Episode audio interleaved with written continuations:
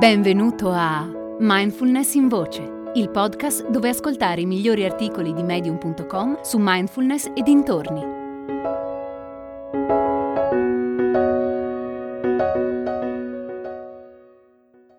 Vivere e amare senza attaccamento di Jay Sloy. Sono una grande fan della genitorialità consapevole cioè di quei genitori che in ogni momento sono consapevoli delle proprie scelte e delle proprie risposte. E se non lo sono, che almeno riflettono adeguatamente sui propri bisogni e sul perché reagiscono in un certo modo a certe situazioni. So bene che essere genitori consapevoli non è facile, le scelte che un padre o una madre devono fare ogni giorno sono spesso delicate e dai risultati incerti. Detto questo, però, la mia pazienza si esaurisce in fretta con chi non impara mai la lezione oppure dà sempre la colpa agli altri. A un certo punto mi sono convinta che gran parte della sofferenza che ci portiamo appresso da adulti deriva dal nostro bambino ferito. Ferito per tutti i mi dispiace non detti, per tutto l'amore desiderato e mai ricevuto, per tutti i tradimenti e le delusioni che segnano un bambino per sempre. Da questa convinzione ne è nata un'altra, e cioè che è necessario che gli adulti, siano essi genitori, caregiver o insegnanti si diano da fare se vogliono che la loro sofferenza non passi di generazione in generazione. Se non vogliono cioè che quella sofferenza si perpetui per via della loro ignoranza e della loro incapacità di agire. Questa convinzione mi è stata di grande beneficio l'ultima volta che sono sprofondata nello sconforto. Quando la mia bambina ferita è diventata genitore, mi sono detta, ora guarirò le mie ferite così che mia figlia non le erediterà. Era una bella sensazione sentirmi di nuovo in controllo della mia vita e motivata a guarire le mie ferite per guarire quelle delle generazioni future. Nel profondo di me stessa Credo ancora oggi che funzioni così. Forse ci credo anche troppo. Perché dico questo? Beh, di recente mi è stato rinfacciato in modo molto diretto che mia figlia non si è integrata bene con i suoi nuovi compagni di classe e mostra segni d'ansia piuttosto evidenti. Ho ascoltato quelle parole cercando di recuperare dentro di me quello che sapevo dell'ansia, per capire se potevo fare qualcosa. Mi è stato difficile invece sorvolare sulle domande che, anche vagamente, insinuavano che la colpa dell'ansia di mia figlia fosse mia. È l'unica figlia che ha? Com'è stata la sua infanzia? È successo qualcosa? La vergogna che ho provato è stata come una pugnalata al cuore. Ho sentito brividi di delusione scuotere il mio corpo, come se qualcuno mi stesse facendo a pezzi. Il corpo mi stava dicendo che ero molto tesa, che dentro di me resistevo e rifiutavo ciò che stava accadendo. E naturalmente c'era una valanga di pensieri, dove finisce la tua responsabilità? Come si fa a dire se hai fatto del tuo meglio? Cos'altro avresti potuto fare? Voglio dire, ho studiato psicologia positiva, ho frequentato un master e ho fatto diversi altri corsi di sviluppo personale per poter essere il più completa possibile come genitore. Ho fatto tutto per nulla?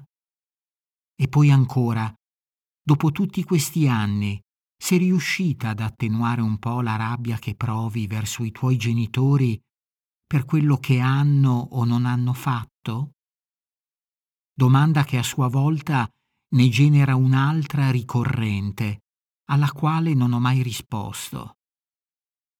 Quello che sei oggi è il risultato dei comportamenti e delle scelte dei tuoi genitori?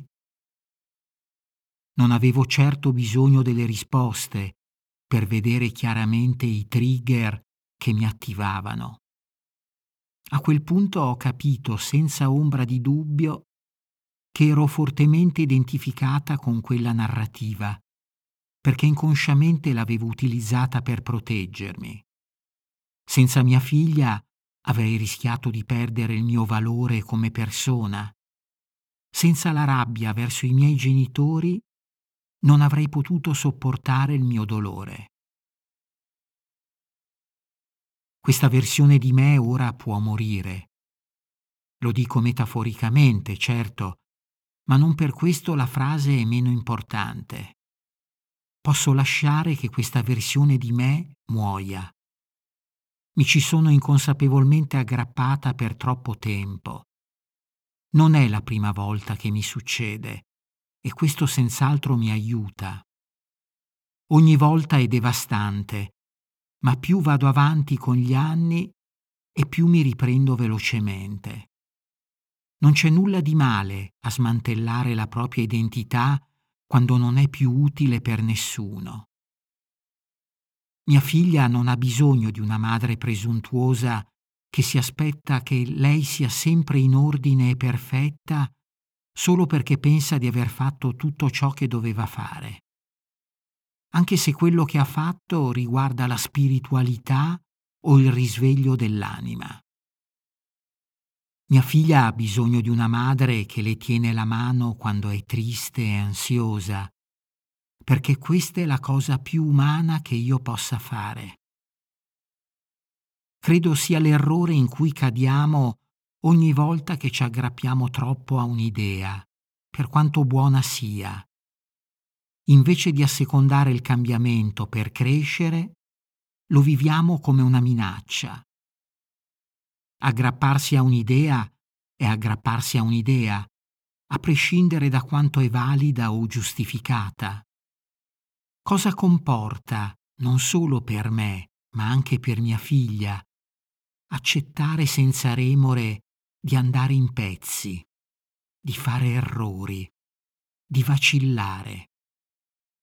Pensavo di saperlo, ma adesso ho la sensazione di saperlo un po' di più. La cosa bella di provare a conoscere il nostro mondo interiore è che l'esplorazione non finisce mai ed è piena di sorprese, a prescindere da quanto pensiamo di sapere. Ecco perché può essere utile non aggrapparsi troppo a un'idea. In fin dei conti, anche ciò che mi sembra utile a un certo punto finirà. Posso tenerlo stretto e lasciare che finisca insieme a me quando morirò.